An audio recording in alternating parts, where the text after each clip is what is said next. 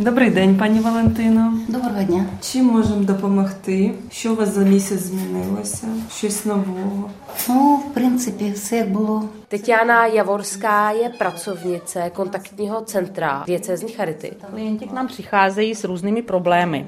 Nejvíce je to jazyková bariéra a proto od nás potřebují, abychom je doprovázeli do různých institucí, jako jsou úřady, školy, školky, nemocnice a jiná centra. Když náhodou jsou cizinci, kteří potřebují vaši pomoc odjinut než z Českých Budějovic, tak vy se za nimi můžete i vypravit. Jezdíme do terénu, jsou to zranitelné osoby v, v první řadě, to jsou invalidi, to jsou lidi, kterým je za 65 let, jsou to matky s dětma, eh, malými, který vlastně sem k nám nemůžou, proto jednou měsíčně za nima jezdíme za těma rodinama a pomáháme jim materiálně, pomáháme jim potravinovou pomocí a řešíme problémy, jaký oni mají. Ta vlna eh, příchozích z Ukrajiny sice zeslábla, ale přichází stále. Přicházejí z různých důvodů.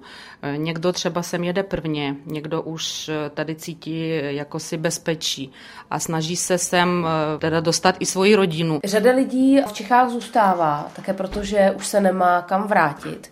Jak říká mluvčí diecézní charity Veronika Rybáčková. Řada z těch lidí, kteří eh, sem už v minulosti přišli, tu dnes už musí zůstat, protože své zázemí doma ztratili, nemají domovy.